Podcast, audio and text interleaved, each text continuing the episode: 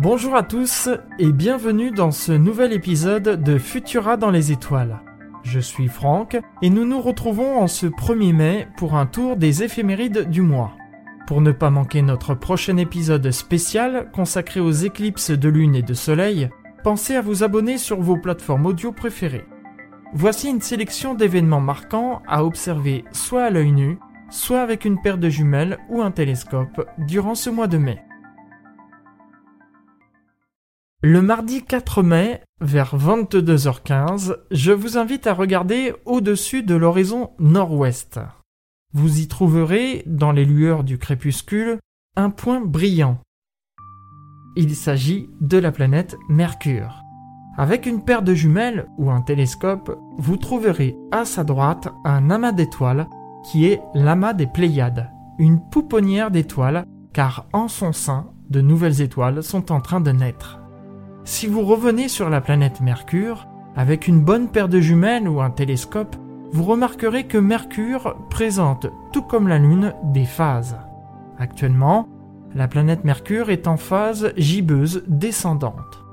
Elle est basse sur l'horizon, donc pour l'observer, je vous conseille de choisir un horizon bien dégagé.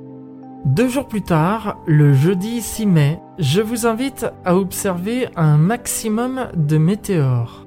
Rappelons que les météores, c'est ce que l'on appelle également des étoiles filantes, qui n'en sont pas vraiment, puisque ce sont de minuscules grains de poussière qui sont en suspension dans l'espace et qui, quand ils pénètrent dans l'atmosphère de la Terre, s'enflamment, donnant lieu à une traînée lumineuse. L'essaim d'étoiles filantes des états aquarides est actif du 19 avril au 28 mai. Les étoiles filantes semblent provenir de la constellation du Verseau qui en latin se dit Aquarius, d'où leur nom. Les premières observations de cet essaim remontent à l'an 401, mais ce n'est qu'en 1870 qu'il fut officiellement découvert. Six ans plus tard, il sera associé au passage de la comète de Halley. Le taux horaire est de 50 météores par heure. L'absence de la Lune n'en sera que bénéfique et vous pourrez profiter d'une nuit bien noire. Pour observer cet essaim, il faudra repérer vers 4h45 la constellation du Verseau au-dessus de l'horizon est-sud-est. C'est tôt, certes, mais il faut savoir que les jours augmentent et pour profiter d'une nuit bien noire, il faut soit se lever très tôt le matin ou soit veiller très tard le soir. Comme pour tout maximum de météores, il est conseillé de regarder également 24 heures avant et 24 heures après puisque la date annoncée n'est qu'une estimation et parfois on peut avoir des surprises. Avis aux amateurs. Pour cette observation, aucun instrument n'est nécessaire, seuls vos yeux suffisent. Avis à celles et ceux qui se trouveront sur Paris le dimanche 9 mai. Si la météo le permet, ainsi que les conditions sanitaires, rendez-vous au rond-point des Champs-Élysées en fin de journée. Comme chaque année, par deux fois, vous verrez le soleil se coucher en plein dans l'axe de l'Arc de Triomphe. Cela se produira à 21h et 2 minutes. N'oubliez pas votre appareil photo et de respecter les distances de sécurité. Et pour ceux qui ne se trouveront pas sur Paris, sachez que cela se reproduira le 1er août. Au lendemain de la nouvelle lune, le mercredi 12 mai vers 22h, je vous invite à regarder au ras de l'horizon nord-ouest. Dans les lueurs encore importantes du crépuscule, vous y trouverez un petit point brillant. Ce petit point brillant, c'est tout simplement la planète Vénus, qui comme la Lune et Mercure, présente des phases. Juste en dessous de la planète Vénus, avec une paire de jumelles ou un télescope, vous trouverez un très fin croissant lunaire dont seulement 0,95% de sa surface est éclairée. Si vous êtes dans un environnement très pur, vous pouvez théoriquement voir ce croissant lunaire à l'œil nu. C'est un test à faire. Attention cependant, cela sera très bas sur l'horizon, il faut donc un horizon bien dégagé.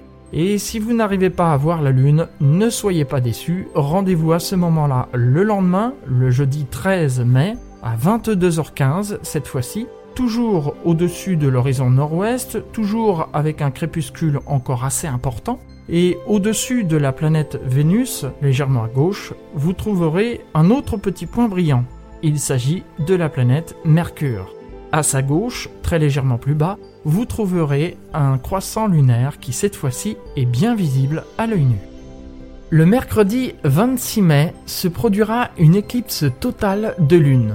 Une éclipse de lune, c'est lorsque notre satellite passe dans le cône d'ombre de la Terre. La lune n'est plus éclairée directement par le soleil, mais est éclairée indirectement par la déviation des rayons du soleil par l'atmosphère de la Terre. Cela lui donne une jolie couleur rouge orangé.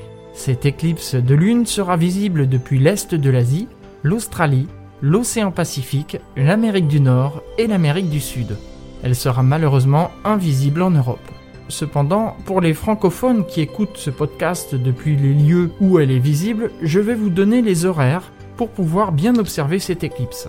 Les heures vont être données en temps universel. À vous ensuite de faire la conversion pour trouver l'heure locale en fonction du lieu où vous vous trouvez. L'éclipse débutera à 8h47 en temps universel. La Lune pénétrera dans la pénombre de la Terre. Elle se recouvrira d'un léger voile grisâtre. Cela sera à peine visible à l'œil nu. Elle pénétrera ensuite dans l'ombre à 9h44 temps universel. Petit à petit, vous verrez la Lune s'effacer et prendre une couleur rouge orangé. La totalité débutera à 11h10 temps universel. Le maximum se produira à 11h18 et la totalité prendra fin à 11h26 temps universel. Ensuite, vous pourrez observer la Lune sortir de l'ombre peu à peu. Elle sortira entièrement de l'ombre à 12h52 temps universel et elle sortira de la pénombre à 13h50 temps universel. À cette heure-là, l'éclipse prendra fin et la Lune retrouvera son éclat normal. À défaut d'éclipse de lune, les observateurs européens pourront se consoler avec une super lune. Il faut savoir que lorsque la lune tourne autour de la Terre, elle ne décrit pas un cercle parfait.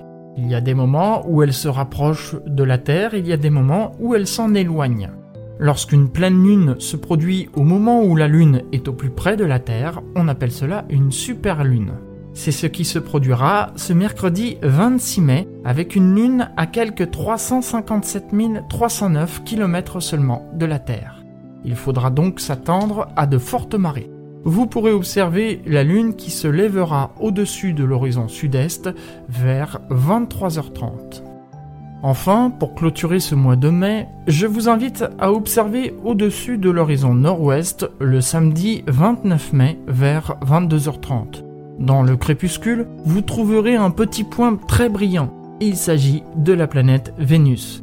Et juste en dessous, un autre point brillant un peu plus petit, c'est la planète Mercure. Ceci est visible à l'œil nu, mais vous pouvez aussi utiliser une paire de jumelles ou un télescope pour voir cela encore de plus près.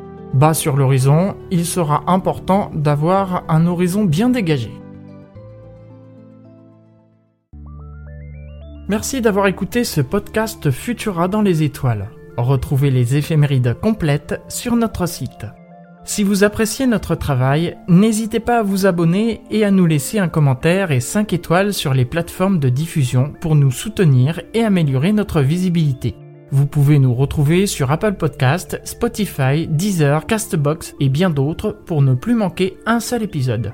Quant à moi, je vous retrouve comme promis le 15 mai pour vous parler des éclipses de soleil et de lune. Bonne observation